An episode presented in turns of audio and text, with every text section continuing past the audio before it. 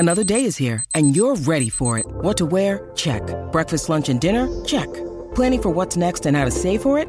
That's where Bank of America can help. For your financial to-dos, Bank of America has experts ready to help get you closer to your goals. Get started at one of our local financial centers or 24/7 in our mobile banking app. Find a location near you at bankofamerica.com/talktous. What would you like the power to do? Mobile banking requires downloading the app and is only available for select devices. Message and data rates may apply. Bank of America N.A. member FDIC. 92% of households that start the year with Peloton are still active a year later. All because of a fancy bike? It's not just a bike. Peloton makes treadmills, too. All treadmills are the same. Our treadmills can adjust speed and incline automatically, so you never break your stride. Whether you're squeezing in a power walk or training for a marathon, Peloton can help you achieve your fitness goals. 92% stick with it. So can you. Try the Peloton Tread risk-free with the 30-day home trial. New members only. Not available in remote locations. See additional terms at onepeloton.com/home-trial.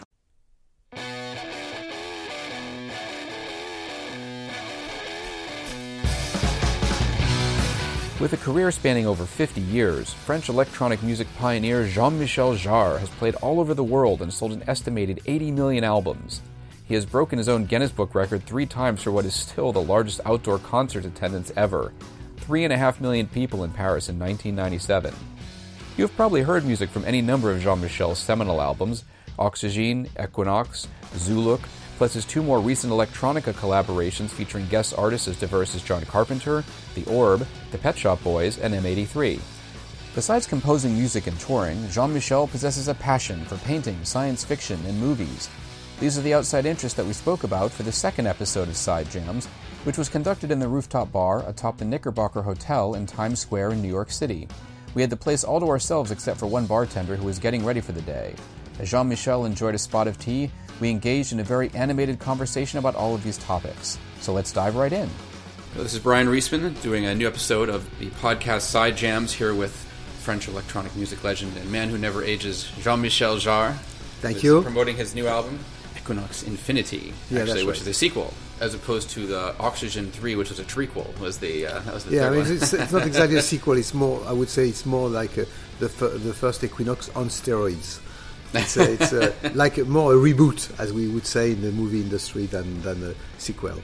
I started from this idea of the cover of the album, and I was always curious because this fantastic cover of the vinyl era with these watchers. What happened to these creatures, and so I built this album really like a scenario for what happened to them, and they are for me symbolizing the evolution of technology, the fact that technology is watching us.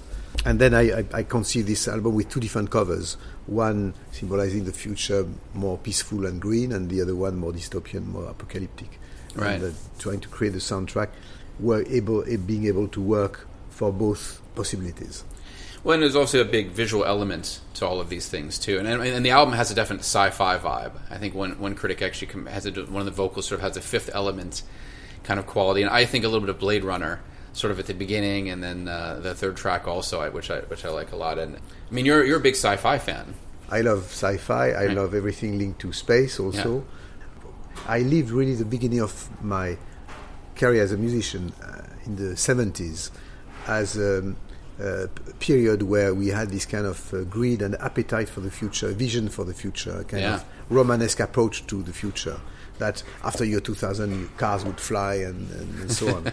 And then after year 2000 suddenly it was like if suddenly our view of the future was shrinking, and if we were actually losing this kind of vision to the future. And it just came back maybe a few years ago with some people such as Elon Musk or Jeff Bezos thinking about SpaceX colonizing Moon again or exploring Mars.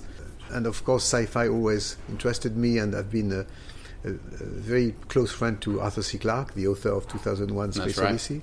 So this is something that is of course linked to my work, but also for pleasure and something I really like to explore. Now, from what I understand, you were influenced by 2001 in some of your early music. And then when he wrote 2010, he was influenced by listening to your music. That's right, exactly. Exactly, you know that. Which is a great turnaround. I mean, was there any particular books that he wrote that you really are fond of? Actually, I love the sequel of 2001. And I remember when the first time when I discovered that I was in the acknowledgements of the second, the sequel of 2001, I wrote a letter to him, and then it was just before the internet. Yeah. And then he answered me by giving me his planning, his schedule until 2001. It was in the late 80s, and then where also he would give me the kind of books and projects he has. So I mean, I really love the old world of Arthur C. Clarke. Apart from these books, I think I would say all of them. So Arthur C. Clarke gives you his schedule to 2001. Did he follow it? More or less, yeah. That's all the projects he wanted to do? More or less, yeah. And he said that he would create 20,001. I think it's one of the latest book he did, at the right period. It was quite amazing. There's an author I like from England called John Brunner, who did a lot of interesting books. Shockwave Rider, I think that won the Hugo. Yes, that's right. And in the late 60s, and I just read a book of his called Double Double. I'm reading some of his late 60s stuff because I love hearing about all this psychedelic era mixed in with sci-fi. Like, to me, that's actually reading books like that, the like original printings, or watching older films like sci-fi films. To me, that's like time travel. Yeah, because you're going back in time, and you're, especially the lower budget films where they couldn't afford big production values, you're seeing things as they were. Exactly, and recently you have this great movie called Moon by Duncan Jones, David Bowie's son. Yes, and it's very interesting to think about this idea that it's quite a dystopian future and situation where one guy is on the moon and surrounded by machines, and then we discover that maybe he's not really human. Yeah. And this is very premonitory about the future of artificial intelligence, where we could think about a future where it would be more and more difficult to separate man and machine. Yeah. And this is not only a sci-fi vision, it could be real. Actually, having said that, I realized that lots of sci-fi visions and sci-fi ideas became true later on. Yeah. And it's interesting talking about Arthur C. Clarke that actually he influenced NASA. Mm-hmm. He influenced the whole mission on the moon. That's lots of equipment or that have been influenced by the vision of Arthur C. Clarke. Oh, yeah. So it's quite interesting to see this kind of go-between fiction and science. Well, they basically have an iPad in 2000 when you're watching the film. Exactly. I was like, hey, I saw it twice this year. I hadn't seen it in about 10 years. It's my favorite film, and I saw it. They had the quote-unquote non-restoration, which was like showing it digitally, but it's like a print. It was taken from a film print, and it had the real changes and little scratches and everything like that. Christopher Nolan wanted to make sure you could experience it the way people did back in the 60s. And then I saw it live with the New York Philharmonic performing the score, which was insane because they had the chorus on both sides of the audience in the first balcony. And just to hear that and experience that with a huge screen was amazing. It's fantastic, yeah. Your music, and especially both the Équinoxe albums, are dealing with our love of and dependence upon technology. And you yourself, I mean, you're a human being controlling machines. And, of course, it's been said to me, I interviewed this Israeli historian named Yuval Noah Harari, who has written Sapiens and Homo Deus, and he talks about sort of the evolution of man and how, in a way, we made certain things, certain flora and fauna obsolete, but now we're in the danger of making ourselves obsolete with artificial intelligence. And he made a point about cell phones, smartphones. He goes, he doesn't use a smartphone. He said, you're controlling the smartphone, or is it controlling you? Of course, exactly. This is one of the... I'm a big fan of his books, and... where maybe I would not necessarily agree is the fact that we have always this kind of pessimistic view of the future. Yeah. Our grandparents, our parents, ourselves, we all have this tendency to say, yesterday was better, tomorrow will be worse. Yeah. Which is absolutely not true, because we should never forget that 2 centuries ago, our expectation of life was maybe 40 years old. We could die of a cold or a flu because we had no antibiotics. Yeah, no pneumonia. 90% of the planet was starving. So I'm not saying that we are living in the perfect world by far, but actually it's much better than 2 centuries ago. And there is no reason why the emergence of artificial intelligence will be necessarily something bad. Right. And we have this pessimistic relationship with future because actually it is a human being DNA. Yeah. I mean, because we know in our flesh that sooner or later we won't be part of that future. It's obvious.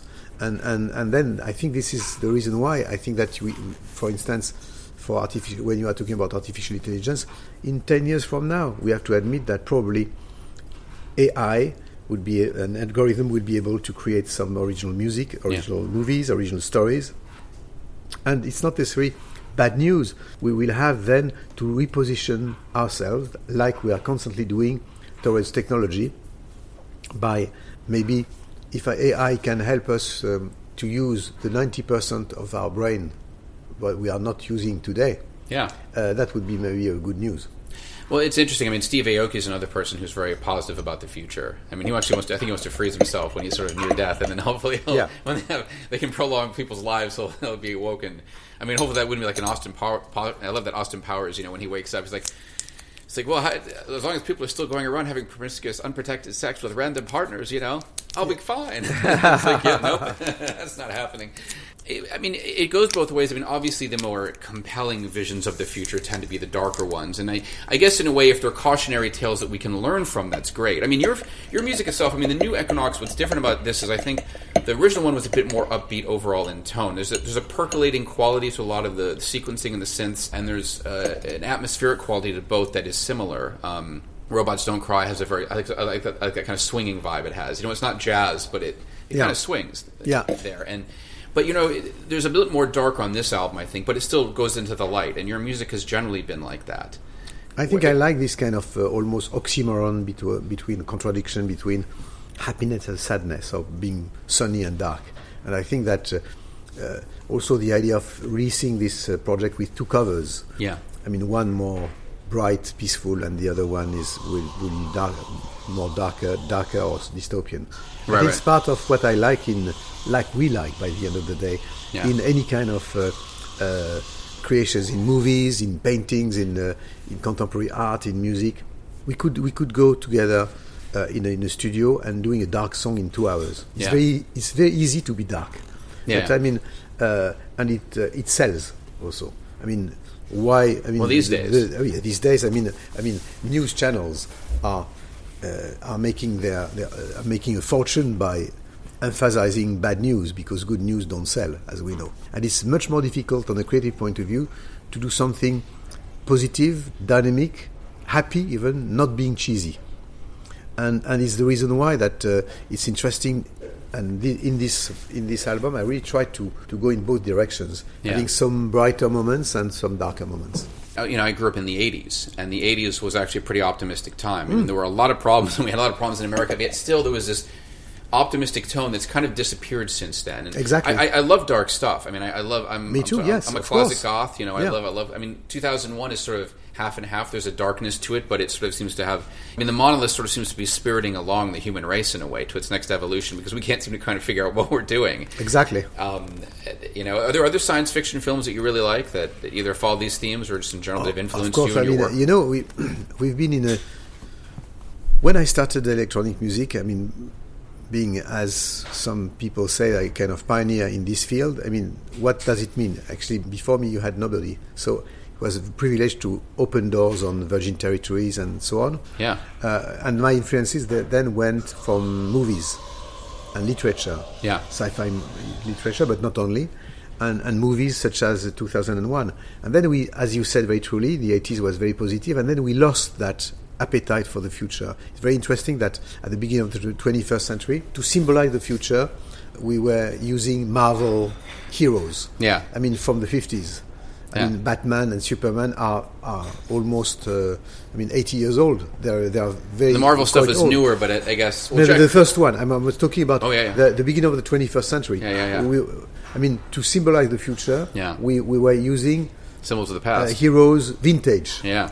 And nowadays... We are, to answer to your questions, you have really movies such as, of course, Interstellar. For me, Interstellar is the 2001 of the 21st century. Right. Ghost in the Shell, very, very interesting. The anime. Movie. The anime? Yeah. Even The First Man recently, the Mars also, Gravity. You have lots of interesting movies dealing with space and with sci-fi again. Well, for me, what's interesting about Gravity is I just viewed it as a metaphor. Some people are like, what's this about? I'm like, oh, to me it was a metaphor about a woman who had been untethered because she lost her child, and then she's kind of getting back to Earth. When they're doing the thing with the fire extinguisher, she's like, that wouldn't propel her anywhere. It would freeze. You're stuck in space. But not everything can be scientifically accurate. But I totally agree. Well, the big difference between science and art, I mean, you don't need necessarily to be true, to be faithful to what's possible or not. Yeah. As long as you are saying something relevant, about the human beings. Of course, we know that in some sci-fi movies you have lots of irrealistic things. I mean, starting by the sound. You have no sound in space. Arthur C. Clarke was saying to me, you know, one day we'll do a concert on the moon. I told him that you know Arthur, that it's not possible because you don't have oxygen on the moon. You don't have space. He said yes, but you will find a way. But it's still that was the big difficulty when I did this concert. I was preparing this concert in Houston. Yeah, because Ron McNair. Ron McNair was about to play, as you know, in the weightlessness of space live with during the concert from the Challenger with saxophone. Exactly, and then before the tragedy, and we worked a lot about how to do it. Yeah. And we had some very silly problem, like how to get out of the saliva. Of the saliva of the instruments out in space, so you had to have to have a special equipment to get the saliva out of the saxophone and things like this, and also how to record this in space. Yeah. And I've always been impressed by the silence, by the idea of silence in space. And the only one who actually really thought about that during the soundtrack and the sound is Kubrick. Yeah. Stanley Kubrick, as you probably know, sent lots of different, 7 different sound engineers all over the world to record different kind of silence, to try to find the right silence for the right scene in space. What could it be? I like when science fiction films have sound, but like you might hear the sound from inside someone's battleship or like their space cruiser, whatever it is, inside a pod. But you hear it from their point of view inside as opposed to outside. Exactly. It's kind of like when people are underwater. Well, the sounds you're going to hear generally, they oftentimes emulate the sound of what is inside your wetsuit or your helmet rather than what's outside. Yeah. Because it's a different experience. And it's the reason why that for this experience with Ron McNair, when of course he died and he passed away in the crash of Challenger. Yeah. But then this piece I wrote for him and called Ron's piece, The Last Rendezvous in the Rendezvous album. Yeah. Actually, before that, I said, okay, the beat, the rhythm should be done by his own heartbeat, because actually, when you are in space, what you hear is your heartbeat. Yeah. And also, apparently, the very high frequency of coming from your brain. Okay. The electricity of your brain is creating a kind of high frequency. So apparently you listen to this, and then I use that. I mean, having very high kind of frequency that you have that I put continuously over the track, and then the heartbeat. And of course, with the tragedy of Challenger, this whole track with the heartbeat of the astronaut, created something else in a kind of metaphor. Well, hopefully at some point you can do something with that again. I mean, it's. Introducing the new Starbucks Pistachio Cream Cold Brew. Silky pistachio cream cold foam tops our bold, smooth cold brew for a delicious twist on a favorite winter flavor. Make today a good day. Order ahead on the Starbucks app. With one of the best savings rates in America, banking with Capital One is the easiest decision in the history of decisions. Even easier than choosing Slash to be in your band. Next up for lead guitar. You're in. Cool. Yep, even easier than that. And with no fees or minimums on checking and savings accounts, is it even a decision?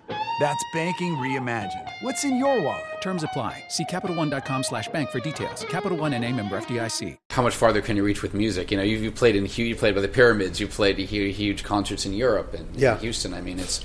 I sort of joke with a lot of these superhero movies now. It's like sort of how many they had the ego of the living planet and the second Guardians of the Galaxy, but then beyond that, like how much bigger can you get in a movie? And I guess with music, we still have a chance to venture into other places and do that. And so it's very funny that in lots of these movies, like even Ready Player One recently. Yeah, I mean how funny it is to they use a lot of music from the 80s, the early new wave type of tracks and all that. Yeah. It's quite fun because it's linked to this naive, innocent idea of the future. Well, also like the synthwave movement, which I love. You know, all the synthwave stuff coming out now. Yeah. I mean, there's a big influence from like Miami Vice, that kind of neon look.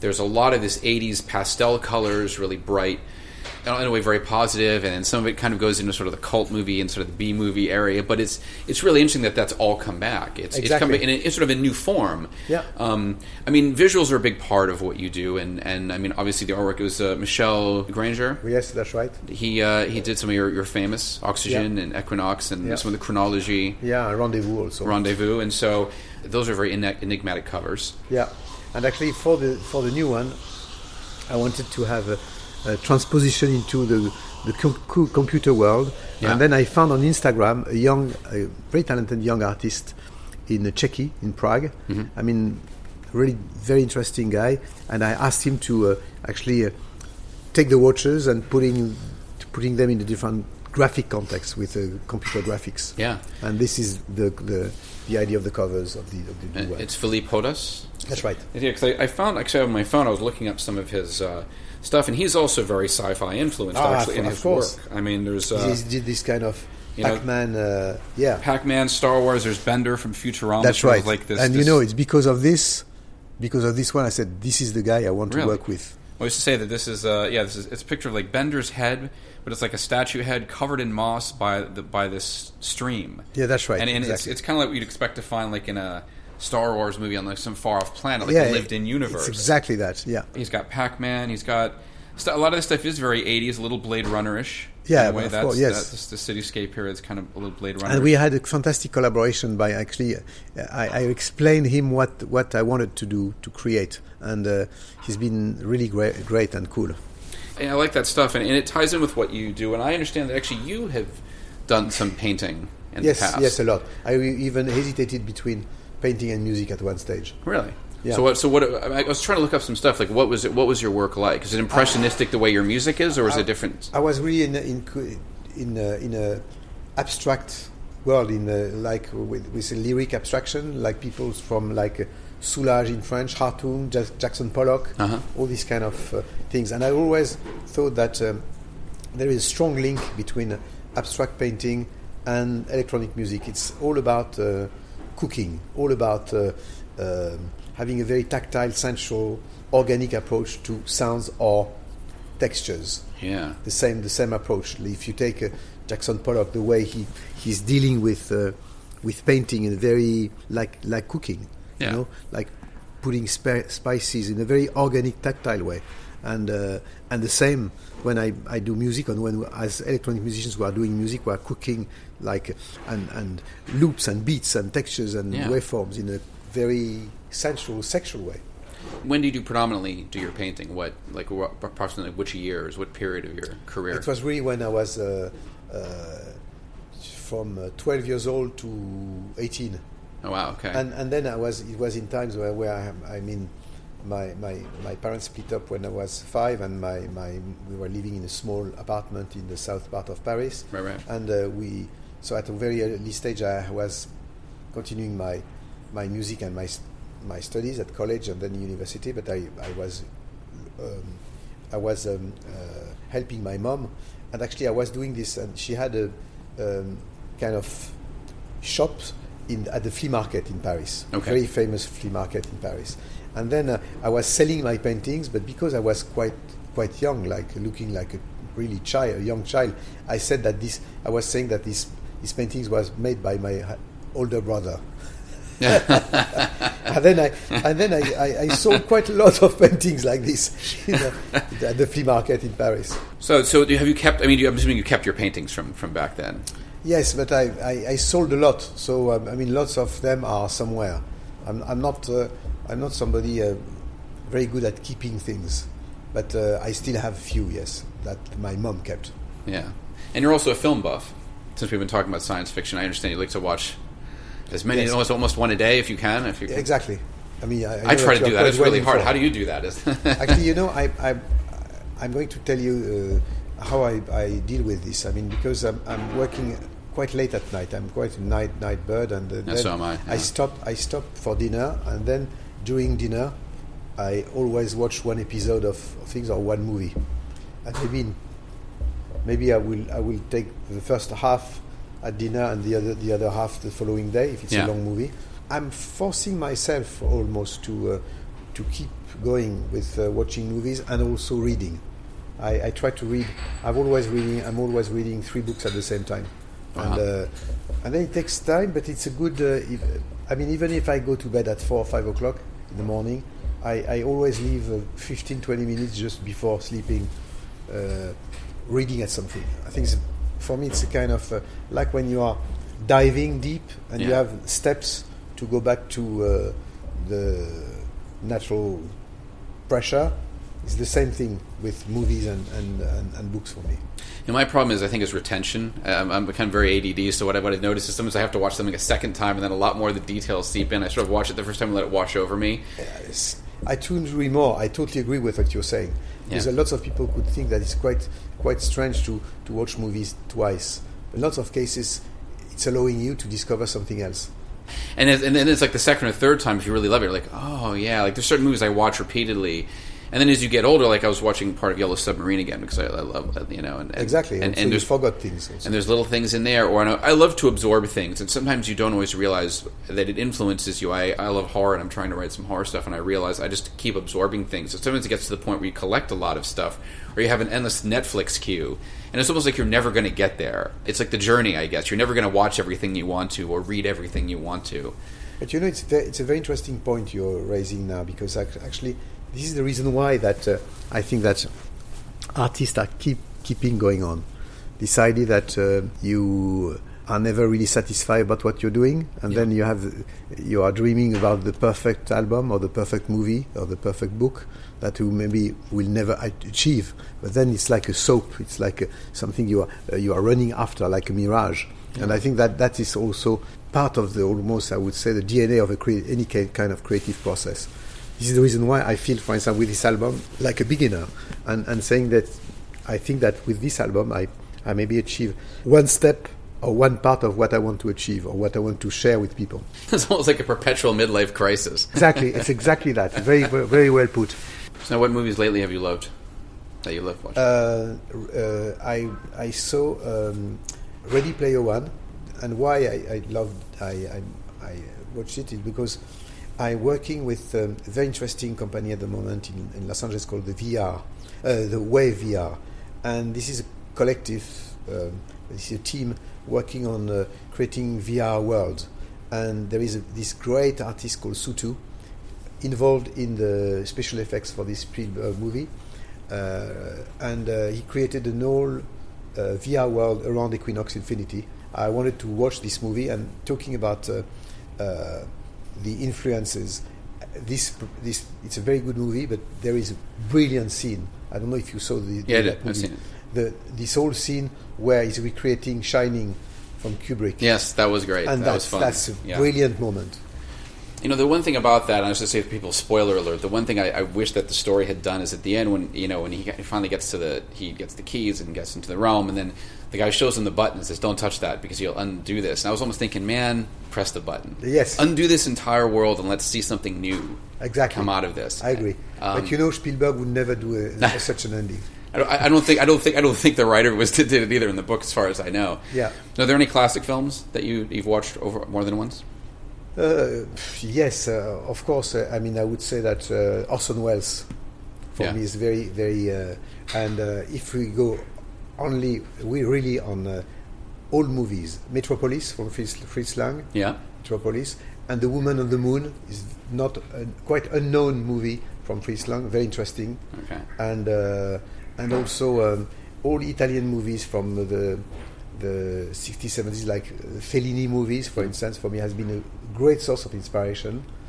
And all Christopher Nolan, Tarantino, movies, and David Lynch also. Love. Oh, yeah. I love people who are not telling you which ending to choose, like in 2001, Space Odyssey.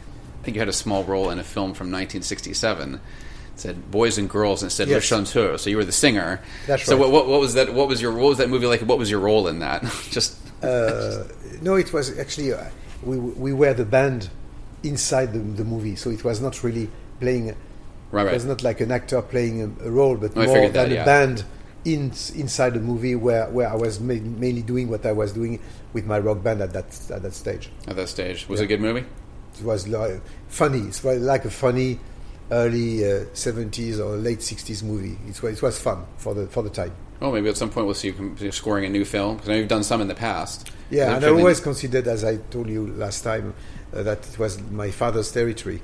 But nowadays, I would be very interested to be more involved in soundtracks. Yes. Cool. Well, thank you very much. I wanted to chat with you about all this other stuff, because I just figured, interview people about your main gig about music and everything like that. But it's all kind of interconnected, and you. Yes, and there's so many things happening, and also in the 3D world and VR world linked to this project. So it's strange, because I've been. I was thinking the other day that I just released around 5 albums in 3 years, last 3 years, which is a lot, more than any other time. So it's a rather positive phase creatively for me at the moment. So at this point you can easily retire and just that's right, exactly, and travel to space. Yes, you go on the Mars voyage, but then you might not come back. I hope you enjoyed the second episode of Side Jams. Please join me next time when my guest will be thrash metal and jazz guitarist Alex Skolnick. We wandered through the stacks of the Strand bookstore in New York City while discussing his love of literature. In case you're wondering, the tunes used in this episode are from Fox and the Law, and I licensed them through AudioSocket. Thank you all for listening.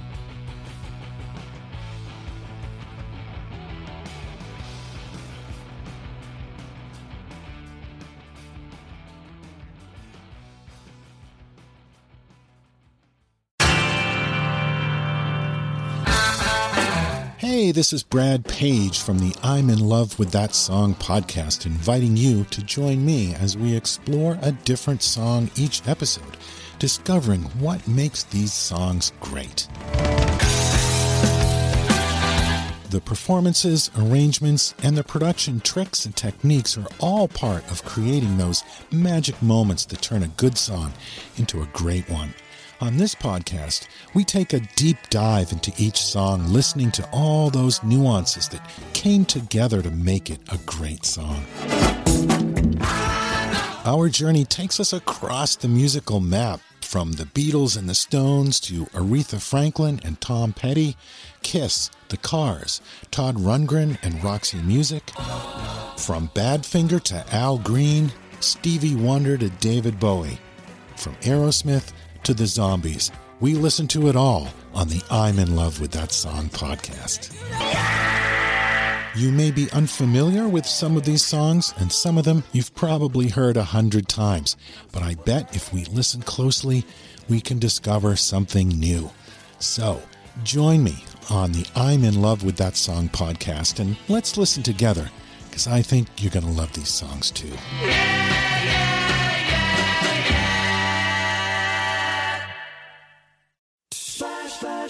Splash Weather Repel Premium Windshield Wash features a 3-in-1 formula that repels rain, sleet, snow, and bugs while leaving a streak-free shine. And its advanced beading technology keeps you seeing safely all year long. See safely on the road when you apply a little splash. Pick some up at Walmart today.